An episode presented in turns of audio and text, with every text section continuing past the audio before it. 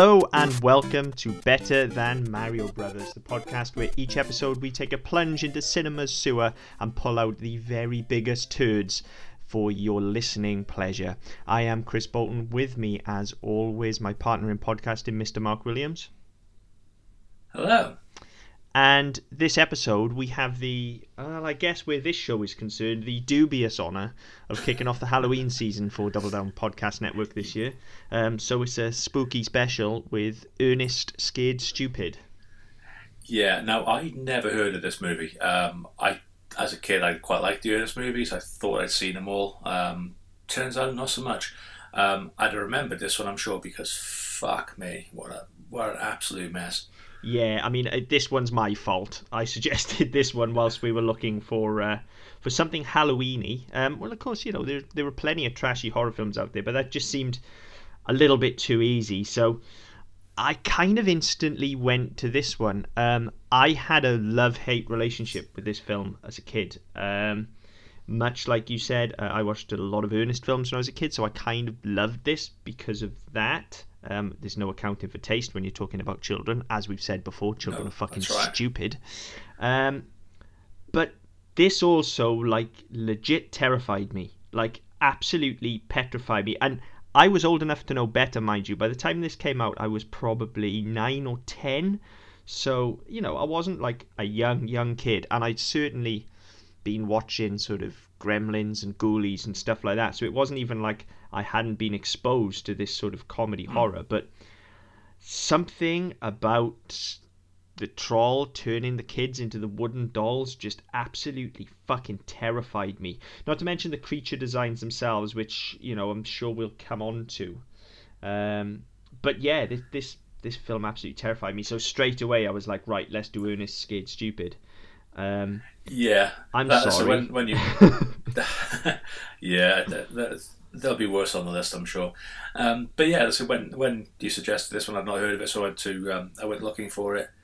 Fucking £9 to buy.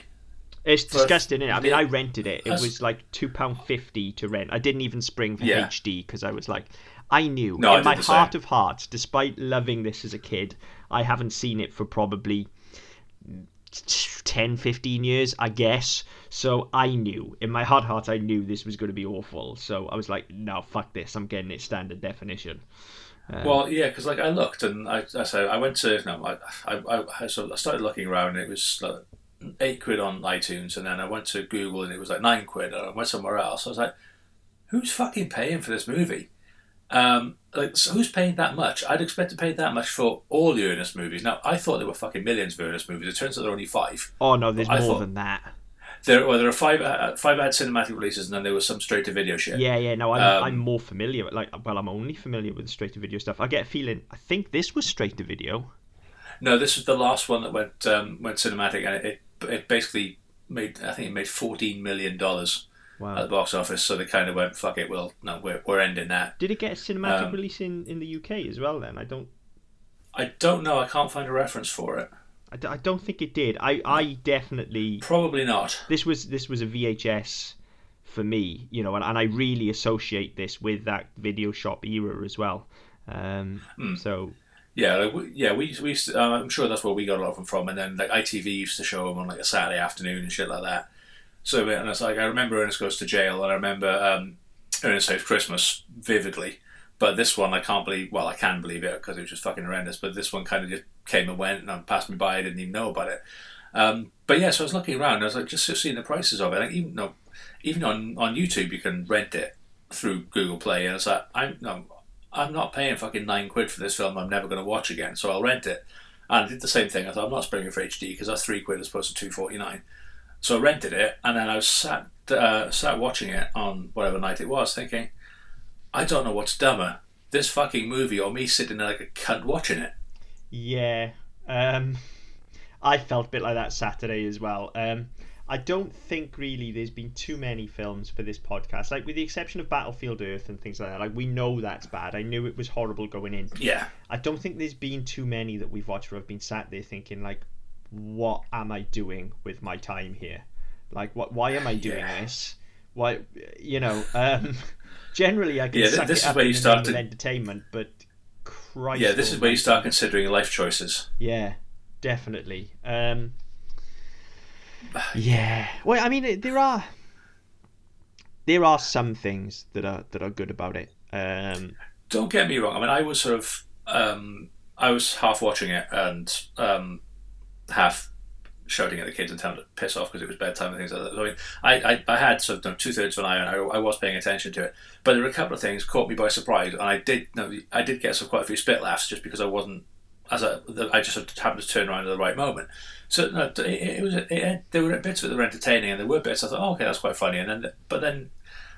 For every one of those, there are like 10 where you go, oh, for fuck's sake. Yeah, I mean... Why did you do that? I don't think there's too much that I actually laughed at. I've made notes, so I can maybe pick that up as we go through. But it's more... I think it's actually a really competent horror film when it wants to be. The kind of kids fighting the trolls element of it is fucking great and really entertaining. Just unfortunately...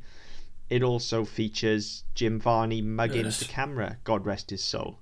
And look, like I said, that's probably why as a kid I liked it, because I bought into that shtick as a kid. I fucking loved the Ernest movies.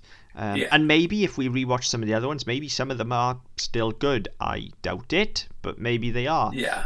But this one is just, it's painfully unfunny when he's mugging to the camera. There's a lot of stuff that doesn't make sense, but you know, the kids fighting the trolls and all of that, and whenever there is a horror element, it's pretty competent, and a lot of that can come down to, and we'll get this out of the way early on because I'll mention their names a lot, the creature designs were done by the Chiodos, who I think that's how you pronounce their name anyway. I've never heard it said out loud. Same.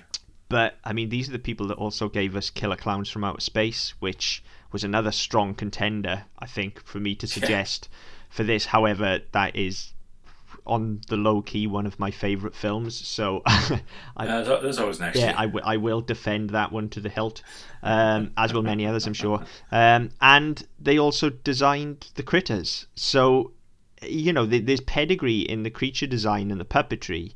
And it shows because they're fucking excellent. The one problem I had with the troll is that it wasn't fucking scary. Now, see, the troll fucking terrified me as a kid, though. Like, absolutely. But as a kid, it would. I mean, I think the fact that as a kid it would, because it's just basically a giant fucking troll doll that's been sort of left in the microwave a little bit too long, and his face has started to melt. But it's not.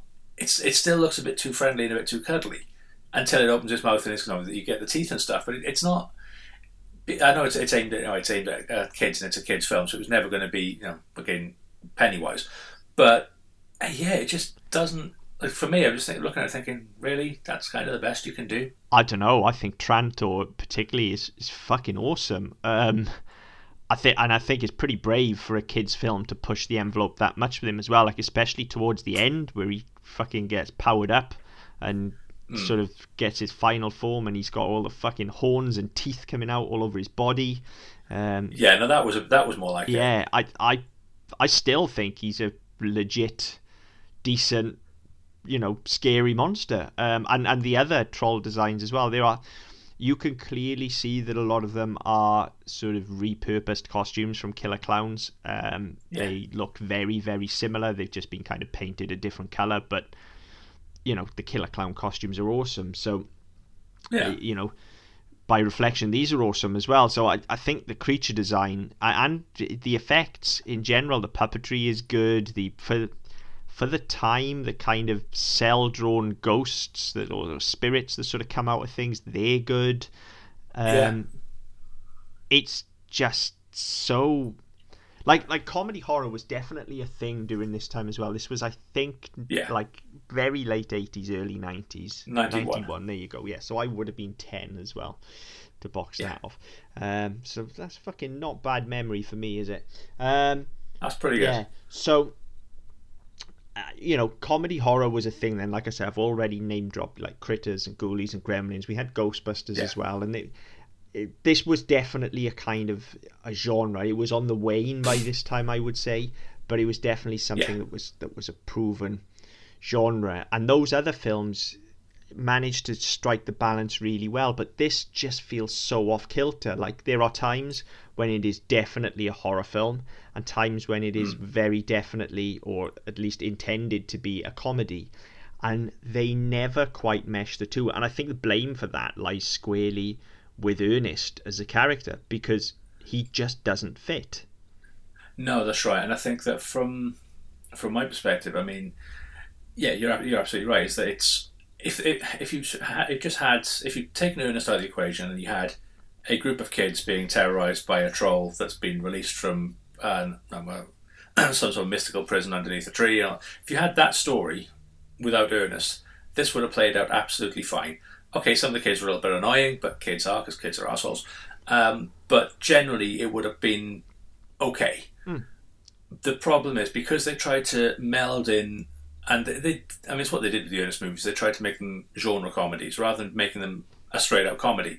They tried to, you had a Christmas one, and you had this one, and they've kind of gone, well, yeah, we don't just want to make a straight slapstick comedy about a guy getting hit in the face or getting electrocuted or getting trapped in a garbage disposal on the back of his truck. We want to make a horror film, or we want to make a Christmas film. So we kind of need to meld them together. And it's just, whether it's not possible with the character or whether the writers weren't up to it, I don't know. But you just get the impression they kind of half-heartedly stuck two films together, or two scripts together. I went, yeah, that'll do. Yeah, you kind of... I think it probably was written as a complete thing. They just didn't have the skill set to blend those genres, I don't think. I think for what it's worth, as I say, the horror is very competently directed, and don't get me wrong, this is the same director as 90% of the other Ernest movies. The guy did nearly all of them.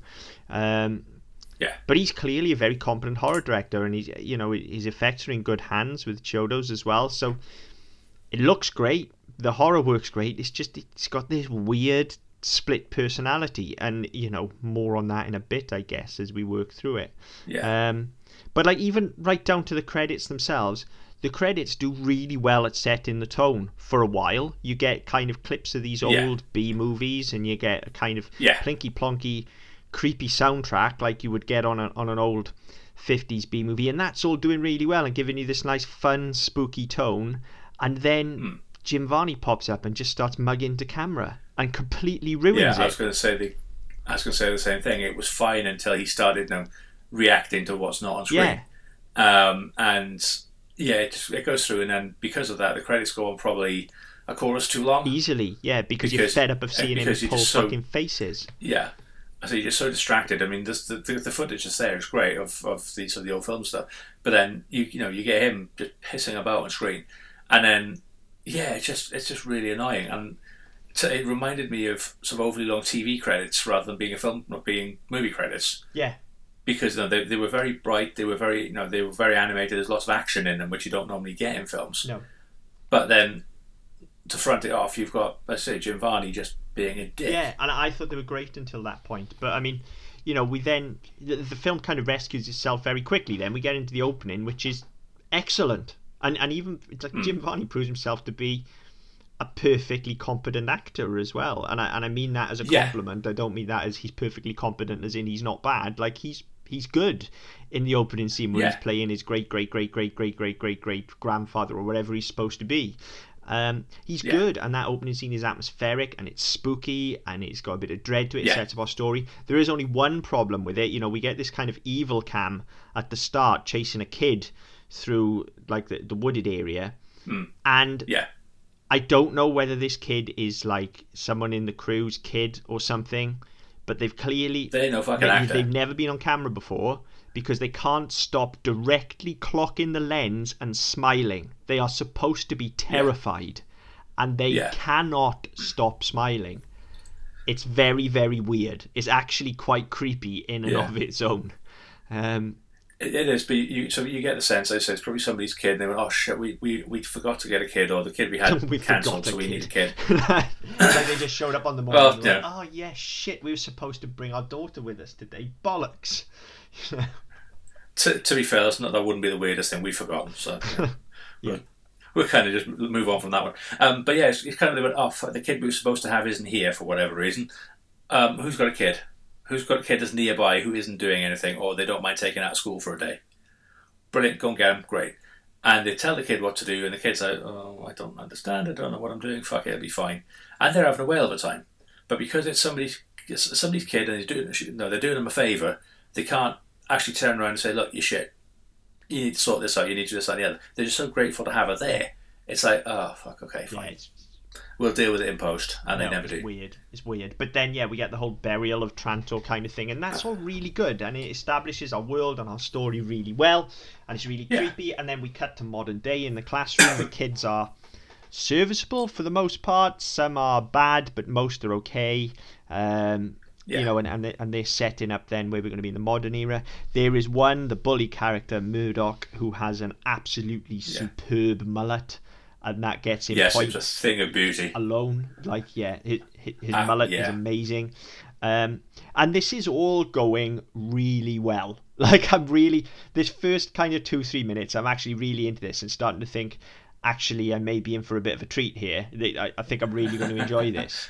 Yeah, I was quite engaged at this point. Yeah, so was I. And then we cut to Ernest fucking around in his fucking bin truck. Yeah. And it just goes horribly downhill immediately. The thing I never got with Ernest, right, is that Ernest is a complete fucking boob. Yeah? Yeah. He lacks the motor skills to stand up. I'd imagine walking and talking is probably a bit of a stretch for him. But he builds some fucking contraptions. Well, that's kind of his thing, though, isn't he? He's a handyman. But for a handyman who's not handy, he actually produces some stuff. The problem is, and obviously the joke being that he builds it, but it malfunctions and ends up causing him problems. Which, again, is more the kind of mad professor side of it there. Like, he's a handyman, but he's also kind of... Excuse me, I'm going to cough. Yeah, sorry, listeners. I'm feeling a bit ill today as well, so there might be a lot of coughing and sneezing. Way too much for us to edit out. Yeah, it is the season. Yeah, but... Yeah, he's supposed to be sort of this handyman, but he's inventing these things, and it is that element of kind of a little bit of Doc Brown there, the old mad professor kind of thing. So that's why I think he gets away with it, with inventing these contraptions, and yeah, they inevitably always go wrong because, you know, he's completely unlucky and a bit of a dweeb. But the other part of that, right, is okay. He's a city employee with a city fucking bin lorry.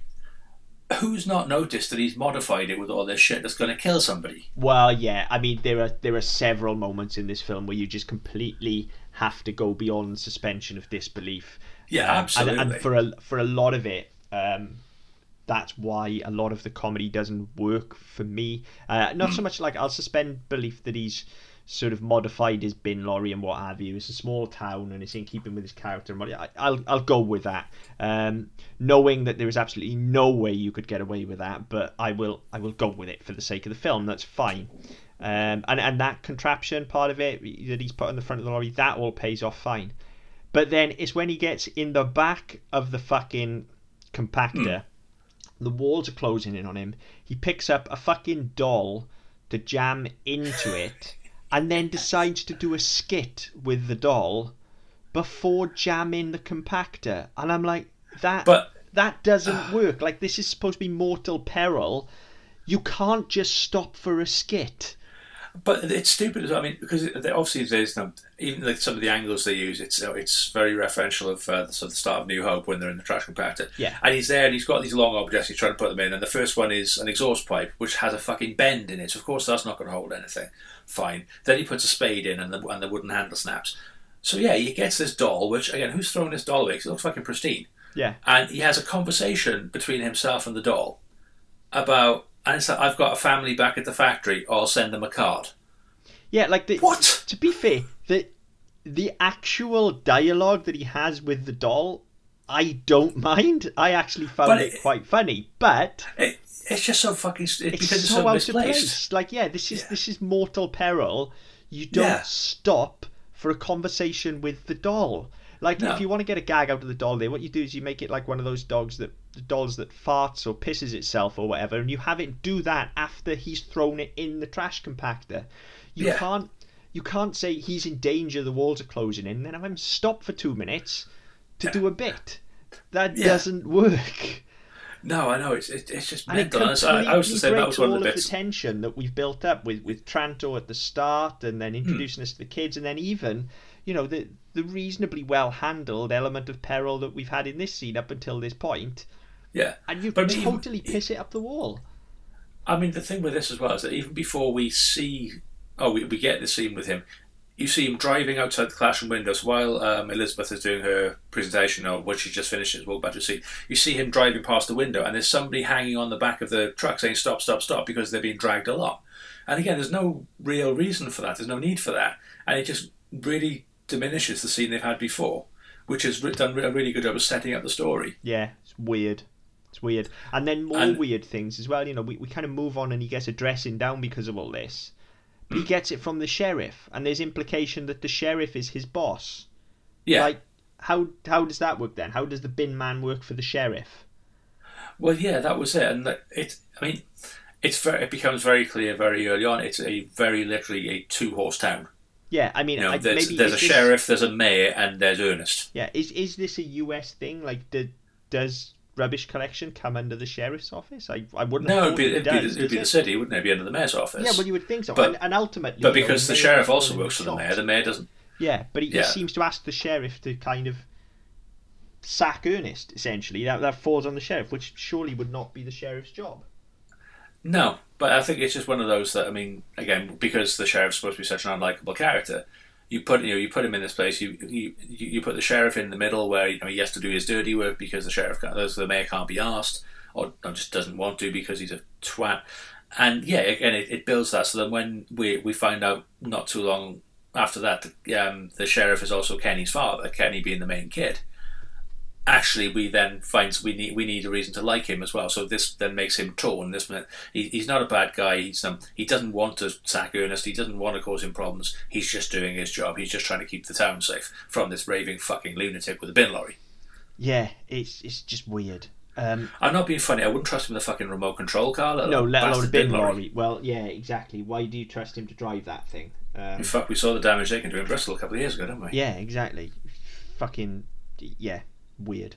And it just gets weirder. I mean, to start with, before we get into the real, like, the real nitty-gritty of the weirdness, because I have got quite a lot. Like, how is it, I know he's supposed to be a simpleton, but how is it never addressed that Ernest is basically hanging around with a bunch of kids? Like, well, this is it. And that's creepy as hell. Yeah, but I mean, it doesn't seem out of place. Like, I know it was a different time. Yeah. And it's a different character now, isn't he? So. It is, but even like the whole thing of Eartha Kitt's character, whose name I can't remember. Like, again, she's treated as this big fucking weirdo loser cat lady lives out in the woods, but nobody cares that she's around their kids. No. Nobody cares that the way she were introduced to her is that again the sheriff is giving Ernest an instruction to go clean up this woman's garden, and so we go and we meet her, and Ernest is terrified over and all the rest of it, but nobody thinks twice about this woman again just rocking up at the school or rocking up where all the kids are and just starting randomly talking to them or bundle them into cars. You need to come with me. You need to do this. Nobody bats a fucking eyelid. No, the Ernest bit is the bit that really rubbed up against me, and again, as I say, as a kid and in that time, I guess it didn't seem that weird, but I mean, you look at it now and you've got basically the town idiot who lives on his own, is a man-child, and basically has access to a trash compactor, and a boatload of kids. Yeah, that's not somebody you let play around with your kids, is it? No, that's it. I mean, it kind of always reminds me of Lenny from A Vice of Men. He's just far too innocent, doesn't know what the fuck he's doing half the time. And it wouldn't actually cross his mind that some of the madcap shit he does would probably get at least one of those kids killed. Oh, yeah, absolutely. So even though there's nothing sinister about him, there's nothing dangerous about him in terms of his personality, he's a fucking liability. You wouldn't want to babysit him, would you? No, absolutely. Like, I mean, Hitler is a plumber. It's just weird that he's hanging around with kids all the time. And to be honest, it wouldn't fly today. You would not get away with that today. Absolutely not. But as we say, different times. So as part of that, hanging around with the sheriff's kid and what have you, they have this scene where he helps him fight back against the bullies with the aid of some of his weird contraptions. Mm. And we get... Like, they talk about building some sort of den. And we get a weird fucking skit about the Ottoman Empire Yeah, I didn't get that. What the fuck? Is this, like, I haven't seen the other Ernest films for many, many years now. Is this a running gag with Varney, perhaps? Or is this fucking weird? Because it makes no sense and is the most random place to go. Yeah, I had to, I mean, that's, I had to have half an eye on it while I was not watching the kids. And yeah, I sort of heard bits of that, and I ended up going back and sort of starting the scene again. And I still don't fucking get it. No, I don't either. He just launches into this whole fucking skit about the Ottoman Empire. I don't understand what it's doing there. It has no relevance to anything. Most people, it's going to fly nowhere. Straight over their head. Particularly when it's just entirely pointless. Kids. Yeah, I mean, this is probably pitched at the age group you and I would have been. So no, that's sort of 8, 9, 10. Yeah. No, that sort of prepubescent age where people falling over and gurning and mugging at the camera is still funny. So you start this whole fucking thing about historical tribe, historical nations, and parts of history that you wouldn't have learned about in school because well, certainly in America, because history only started in the 1700s in America, didn't it? Yeah. But so what the fuck is the point? It's weird. There's so much weirdness in this film. I mean, we've talked about this before. I think I might have been in SMPD before, but it's kind of like. The writer has gone, oh, I know about this. Yeah. I can use some. I can show how clever I am. I can show that I know about something. It's weird. And off he goes. It definitely feels like somebody on the creative team somewhere, whether it's the writer or whether it's Varney, it feels like somebody's got a hard-on for the Ottoman Empire. And it almost feels like they turned the camera on and they went, right, okay, Ernest, we need something. We haven't got anything written down. Just give us something, and they turned the camera. Give us something. And Jim Varney just talk over. Yeah, pulled this out of his arse on the spot. Yeah, that's what it feels like. Yeah, because I mean, it's the sort of thing that if it were the writer and the writer saying, right, okay, I want to make a point about this, or this is something I want to talk about, but in a way that I can't really talk about because it's a kids' film. I'm going to include this. There needs to be a payoff, and there's not one. No, it just comes and wastes 2 minutes and then goes again.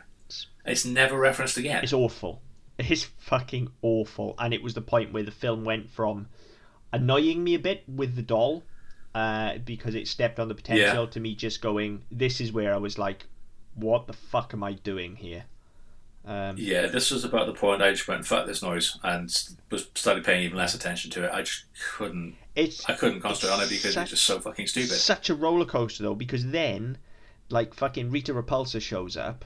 Looking like Eartha Kitt, and then we get back to the horror stuff. Like, she warns him about the tree and stuff, and they decide to go and build the fucking tree house in the fucking haunted tree, and they go in through the forests covered in fog, and you see Trantor stirring underneath the tree, and it's all really fucking atmospheric and really, really good.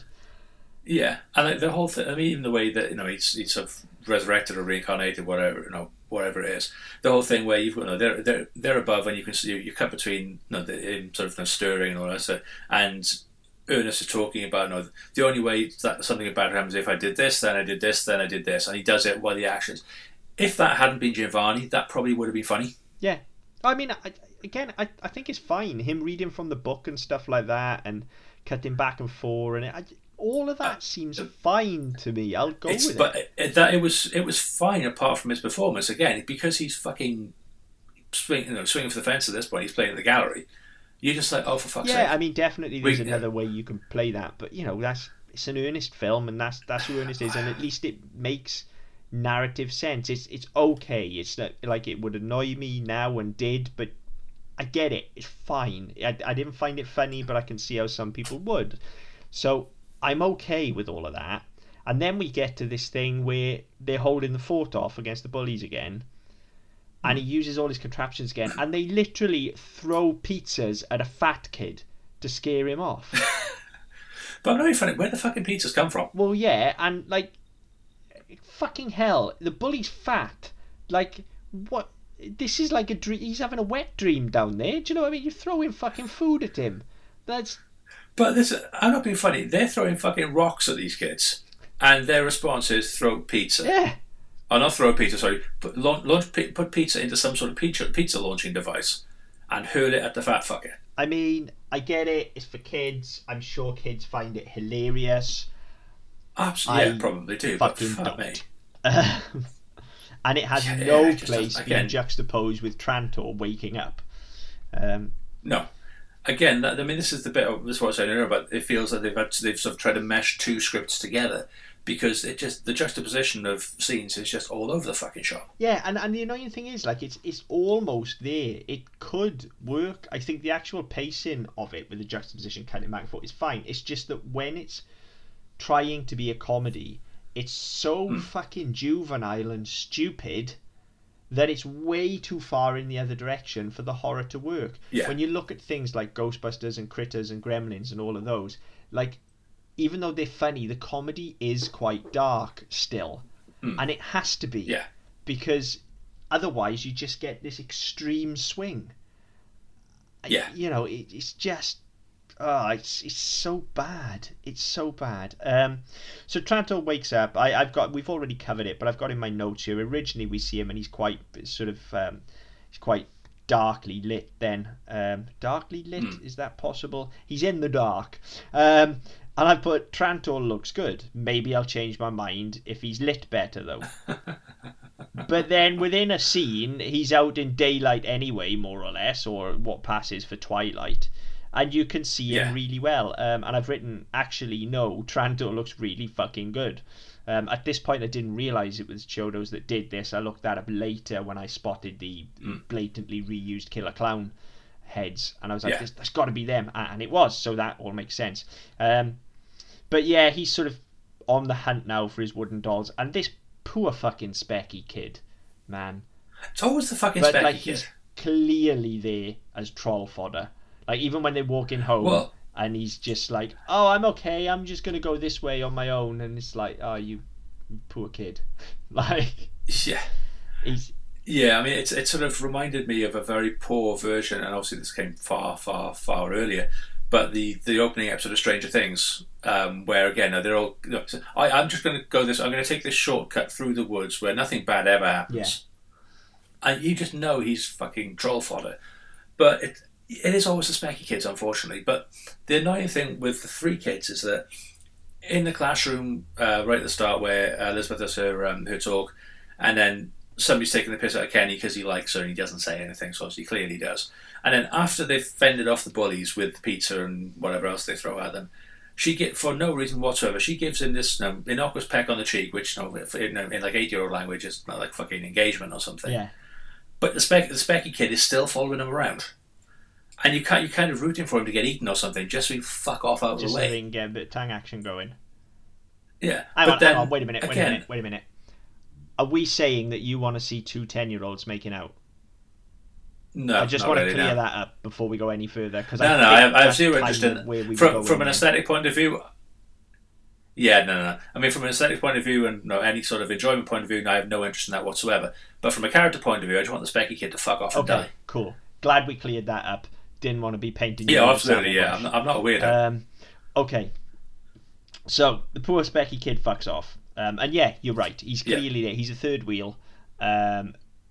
We haven't really found anything out about him. He's clearly just there to get eaten because we don't want our leads to be eaten just yet. Yeah.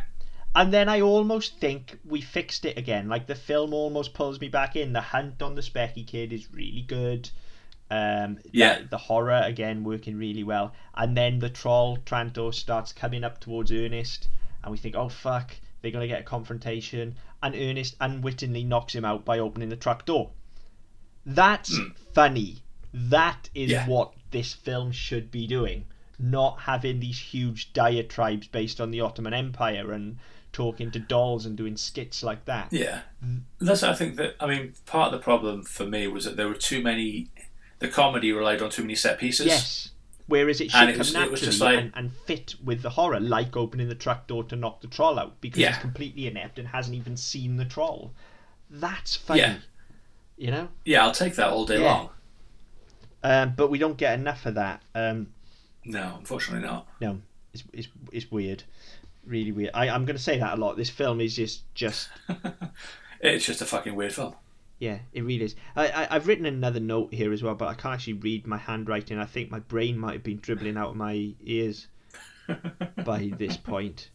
I think I've written something about the performance with Trantor. Well, what we'll do, we'll stick it up on Tinderweb and we'll see if anybody can decipher it.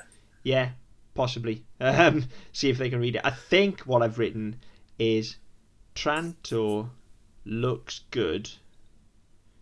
The action, the horror comedy works well here. Yeah, which I kind of just said. Yeah, unfortunately the rest of it doesn't work very good. But there you go. Then, oh yeah, this is a bit where we think perhaps he's going to go for the dog, you know, and all joking aside, like, it's really well fucking directed. Like, this stuff all works really well. But, yeah, it just doesn't last, unfortunately. No. No, I mean, it just seems... It's a hodgepodge of things rather than being one thing or another or even a combination. It just seems like, oh, we're doing this. No, now we're doing this. Now we're doing this. And it's like, make up your fucking mind what movie you're trying to make. Yeah, and that is the problem. It's very schizophrenic, isn't it?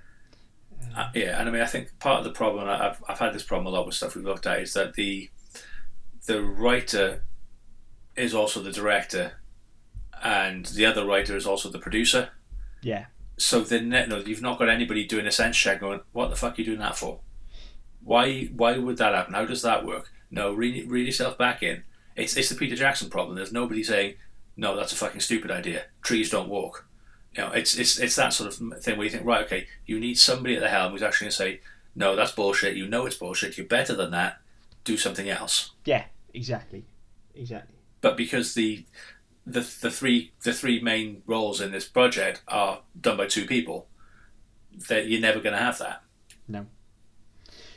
And it shows that nobody's kind of reining them in.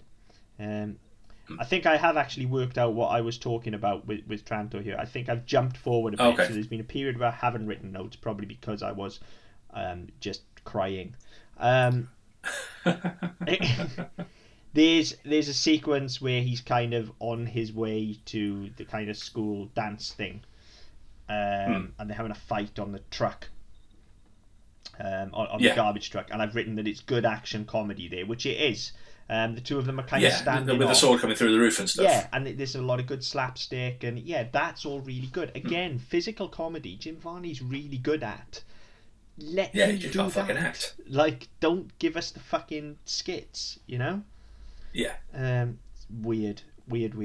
So then, yeah, that's what I was saying with the dog. We then get to the dance, obviously, and the dog gets turned into wood. And I've written the dog in big capital letters. Yeah, I mean, it was inevitable that was going to happen, because if it was a group of adults this was happening to, or young adults, and there was a kid around, then the kid would get it. But because it's a group of kids, you need something quote-unquote less, so you use the dog. If there'd been a cat or a monkey or whatever it would be that isn't human and isn't at that level, then you do that instead.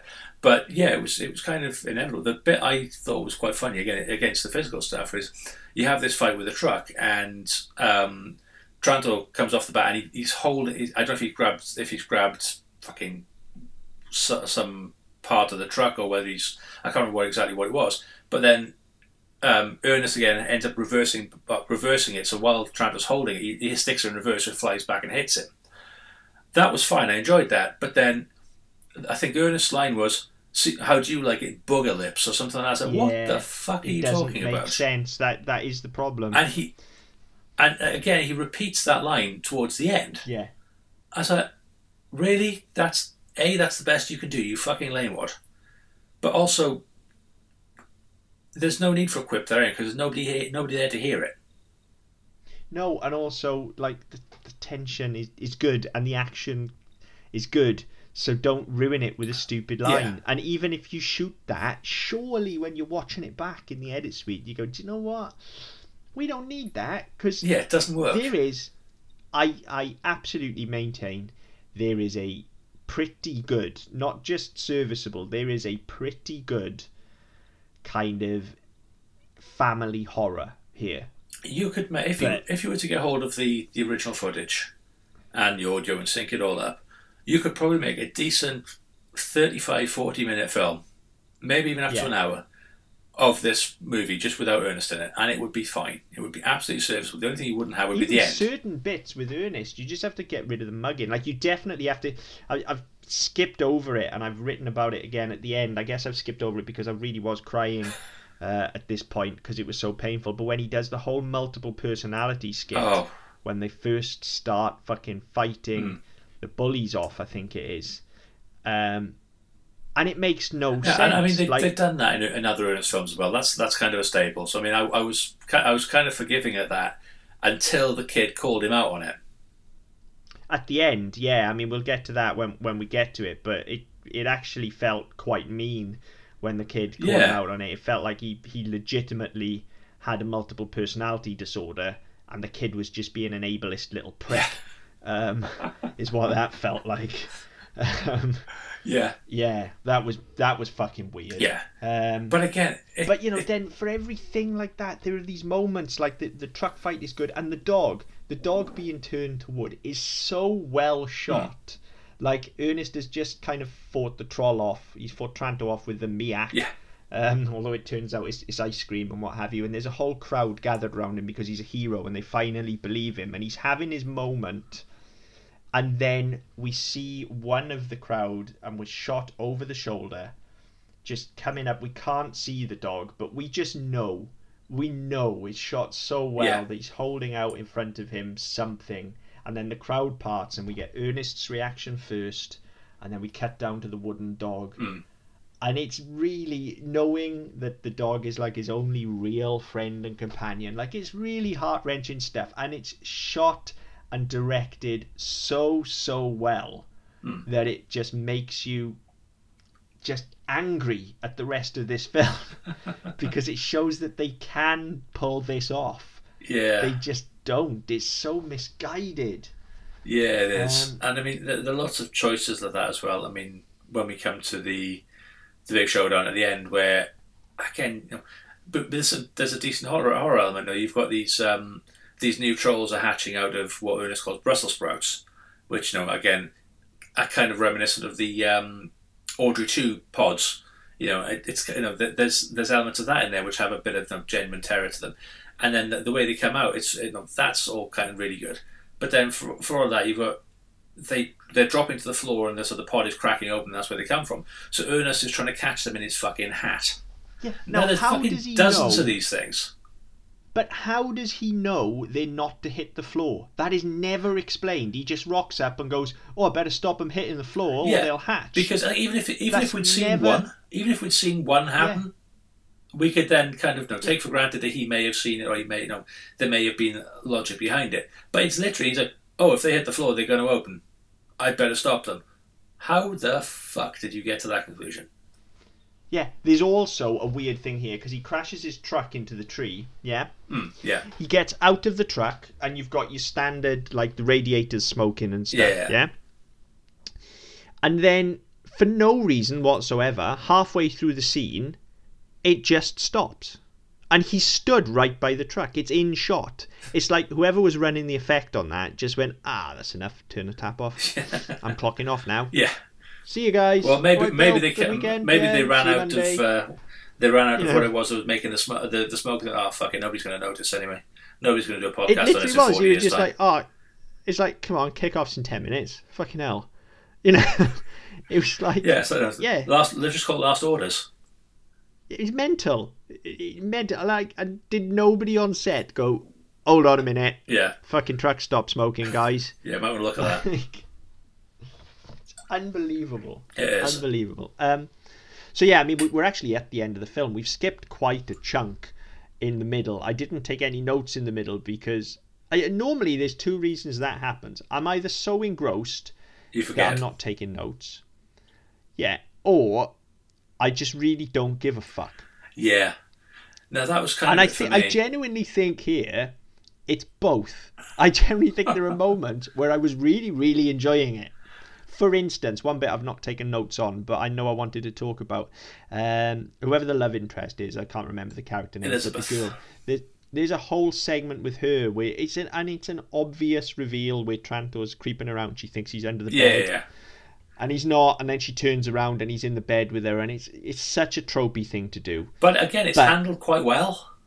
Very well. Really, really well. All of the suspense and the horror is done really well. And Trantor looks so impressive because the design is good and he's an actual physical thing and he's animated and he just looks excellent. So it's fucking scary. And then we get all the other stupid bollocks that goes with it with Ernest. And I mean, I will say this, whenever we get Eartha Kitt, she's good value. Like, she gives good, crazy Rita Repulsa. Yes. Like, yeah, she does. She's good. I mean, but it's Eartha Kitt, of course she's good, you know? Apart from in the last shot, but we'll get to that when we get to it as well.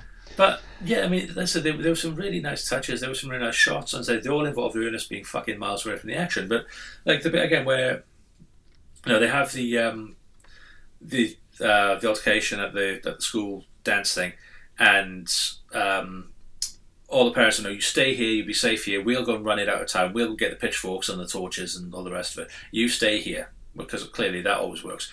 And the it's one of the bullies, isn't it, picks Kenny up, and you think he could get his ass kicked, and he's like, what do we do, let's go and get him, or whatever it was.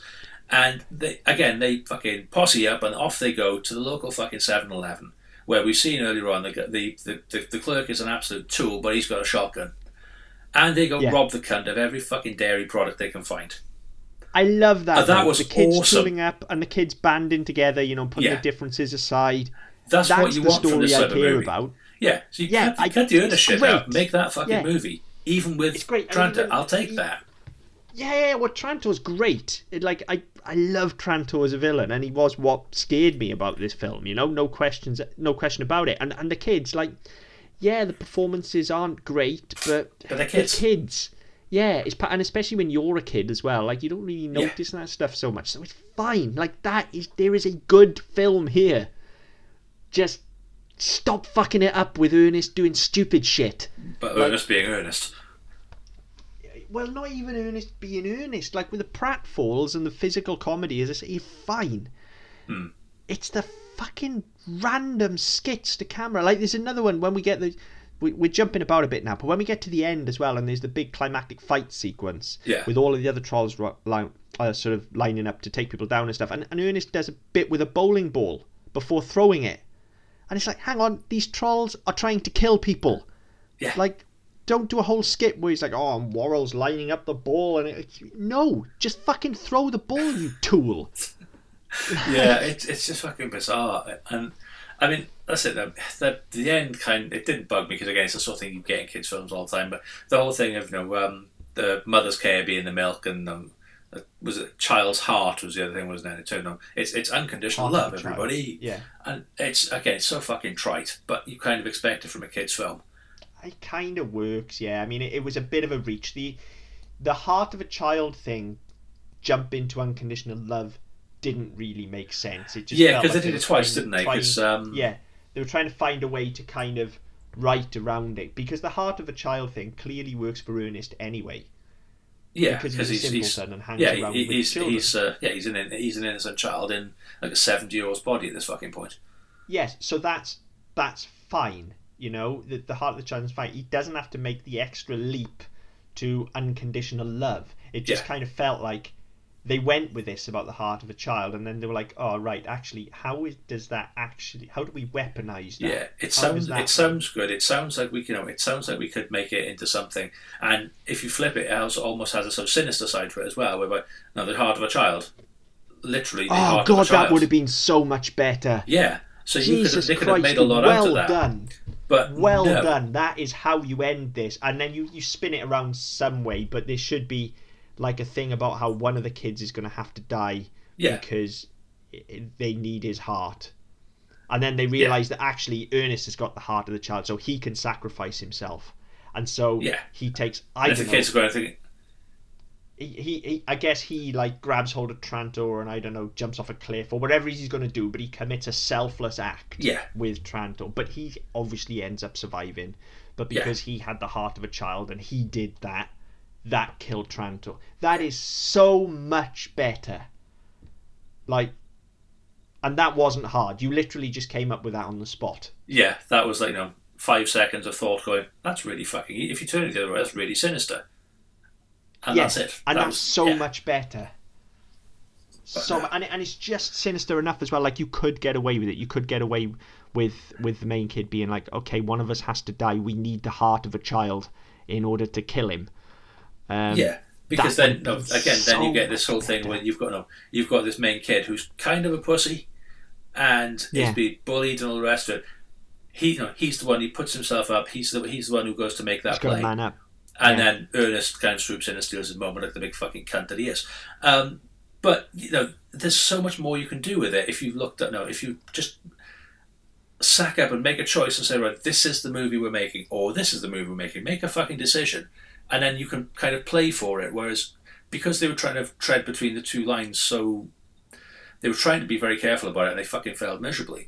But because they were trying to sort of tread on both sides of the line, they didn't go one way or the other with it, and they didn't commit to going, actually we can do something that's a bit dark and a bit edgy that will, okay, it's still an Ernest film, but it's going to just be a bit more, I don't know, on the nose. But no, they won't do that. They'll just, they'll launch into this thing of just having a childlike innocence, and they have a little fucking dance at the end. Yeah. And there's no real, there's implied threat, but there's not really anything to it. You don't really get the impression that actually Trantor's going to take over the world and turn all the kids into dolls and whatever. It's just here's the biggest problem with the film is no one actually has any agency whatsoever. No. Like Trantor wants to raise his children or whatever from the sprouts, but we don't know what the master plan is with them. No. Is Ernest he raising an army to conquer America? Well, no, what's he doing? Yeah. Ernest and the kids simply want to beat back Trantor. Yeah. But aside from that, they don't have any raison d'etre. It's not. Yeah, this film isn't about anything. No. Which is why it struggles at the end, and why it has to end with Eartha Kitt basically breaking the fourth wall and pulling a face to camera, as in like, oh, isn't Ernest stupid? Yeah. Because they don't know how to end it, because there is no story really. Yeah, they've not already started it. It's not really gone anywhere. No, it's just a bunch of running away from Trantor. There's nothing to hang it on. There's no emotional heft. And again, it's such an easy thing to do. You've just hit it on the nail there. The kid's a bit of a coward. He's getting bullied. So he needs to man up. He needs to man up and save his town. Yeah. That's so much better. And everything would have worked so much better had they just done that. Yeah, or something like that. Just something to give it a bit of meaning and to give the character a bit of fucking backbone. Yeah, well, I mean, equally it could be the same thing with Ernest. You know, Ernest is so fed up of being told he's useless, and he gets sacked as being the bin man, and he needs to prove himself to everybody and become the hero that the town needs, which he sort of does by the end, but the groundwork hadn't gone in. You know, we never saw him. Like, people talked about him like, oh, yeah, he's a screw-up because of the bin and things, but... yeah. There was no... The town didn't hate him or anything, you know? It wasn't like he wasn't any sort of pariah, was he? You know? So, it just squandered opportunities. And it's such a shame when some of it is so good, you know? Yeah. But yeah, just even more in that the notes that I've got in that final segment, which is, again, excellent. All of the stuff that doesn't have Ernest in is excellent. The trolls running amok and everybody fighting them off with their super soakers filled with milk. Yeah. Is great, and then we get like a piece to camera again with all the split personalities, and the kid calls him out on it. Yeah, and like I said, that just feels like some ableist bullshit. And then we get exactly what this film needs: a fucking Benny Hill chase sequence. What? It's not painful enough already. Yeah, but at this point, I actually went with it, because I was just like, of all the dumb shit in this film, that is about the least dumb, and at least it kind of tonally fits, because you can sort of see it happening in something like Scooby-Doo. So yeah, that's right, yeah. I went with it, but yeah. Jesus. There is a brilliant, again, this has got to come down to the creature design, I think. This has got to be where this came from. But there is a team of two trolls, and this is probably my favourite thing in the film. It's so inventive. There is a team of two trolls, and they get hold of a load of bullets. Mm. One of them eats the bullets, and the other one smacks him on the back of the head with a bat, so that he fires the bullets out. Yeah, that was genius. Fucking genius. Loved and it. Again, it's the sort of thing you can see Gremlins doing. Yes, and it's Critters. Funny, and that's funny, and without all the mugging, you know. Yeah, that's no, that I mean, that was one of the things I did laugh at because it's just for as stupid as it is, it fits with what you want those creatures to do, what the character you're giving them is, that sort of anarchic slapstick, just unnecessarily stupid character, like the same that you have with Gremlins. But they kind of do a job, and it's funny. And if you made all of your interactions with these characters like that, again, it would work. Yeah, but and for every one of those they do something fucking stupid. They do something stupid, yeah. And again, like just before we get Ernest's split personality bit, they like him and the main kid trapped up in the treehouse. Yeah, they trapped him in the treehouse. They're out of ammo. The trolls are on them, and they're like, "What do we do?" So they tip a box of powdered milk in front of a fan with the biggest shit-eating grin on their faces, and it's hilarious. Like, I've written it here, one of my favourite moments. It's just like, you don't see it coming either. I'm not sure that it really works, but it doesn't matter. It's milk, so it's consistent, and I'll go with it. And they swing for the fences with it, but it's the right time to do it, and it works. And again, it's another visual gag, and it's not so stupid that it pulls you out of the film. Yeah. It's great. It's great. So much of that stuff they absolutely nail, and then we're straight out of it into all of the fucking various characters that Ernest is supposed to be. And then the main kid does get caught and turned to wood.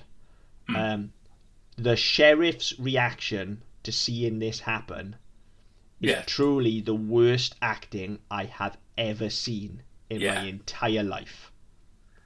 It's just like the mother breaks down, and the sheriff is just like, meh. It's like literally doesn't give a shit. It's like, oh fuck, okay. He's just seen his only son turn to a wooden doll, and he's just like, meh. Guess I don't have to take him to football on Saturday then. That's all right. That's one less mouth to feed. Yeah. It looks like he's somewhere else entirely. It looks like the actor's not even paying attention. It's kind of like he's thinking, right, well, if I do this stupid fucking movie, I'll get my health insurance back, and I can go back and be beaten up with baseball bats by my friends. Yeah, you know, it's like, I don't want to be here, but I need a job. Any job will fucking do. Oh, it's an Ernest movie. That'll make some money.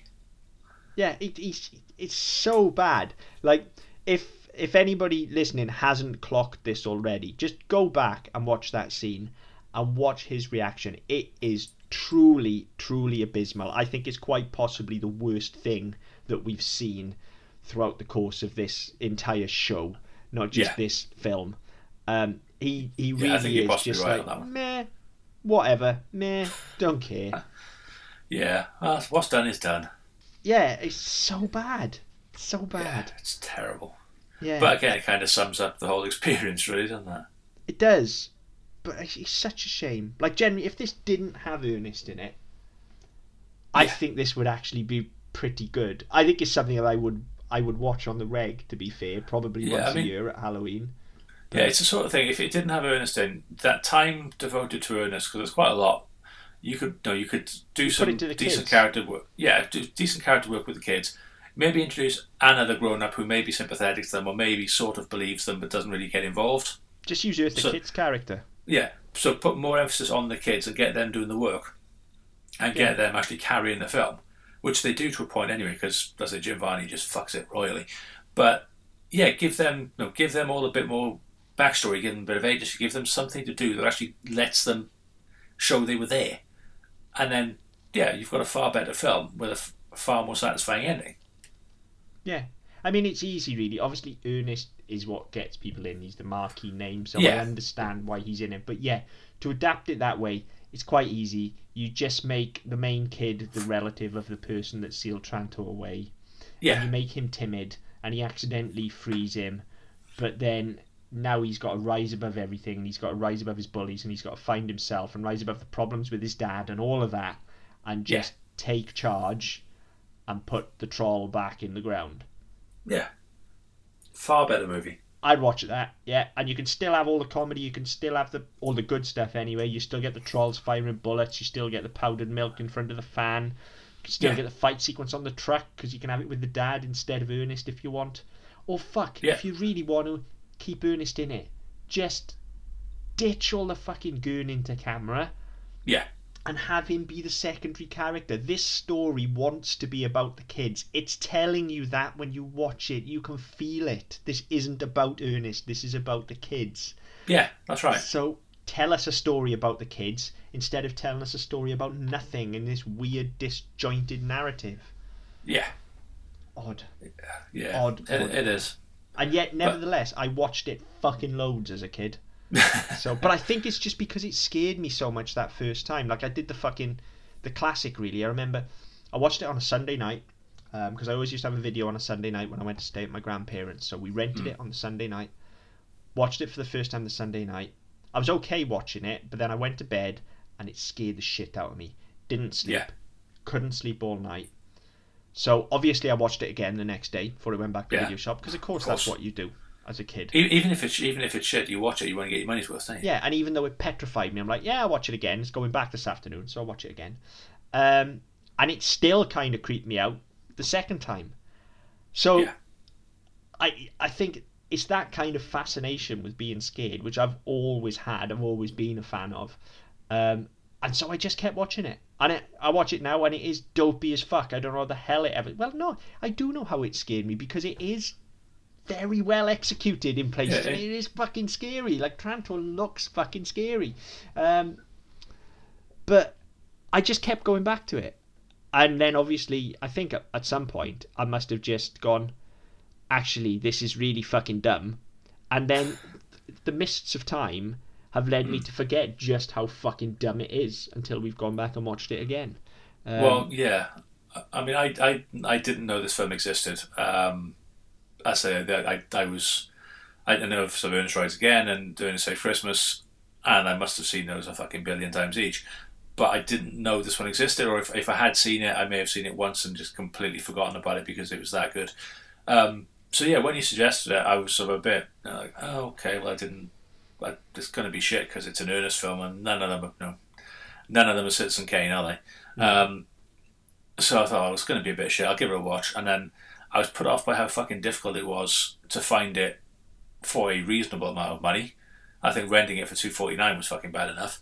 I went out and got it, found the time to sit down and watch it, and I was sat there after about probably 5 or 6 minutes, so right about the point where Ernest is fighting with the trash compactor, I was thinking, what the fuck am I doing?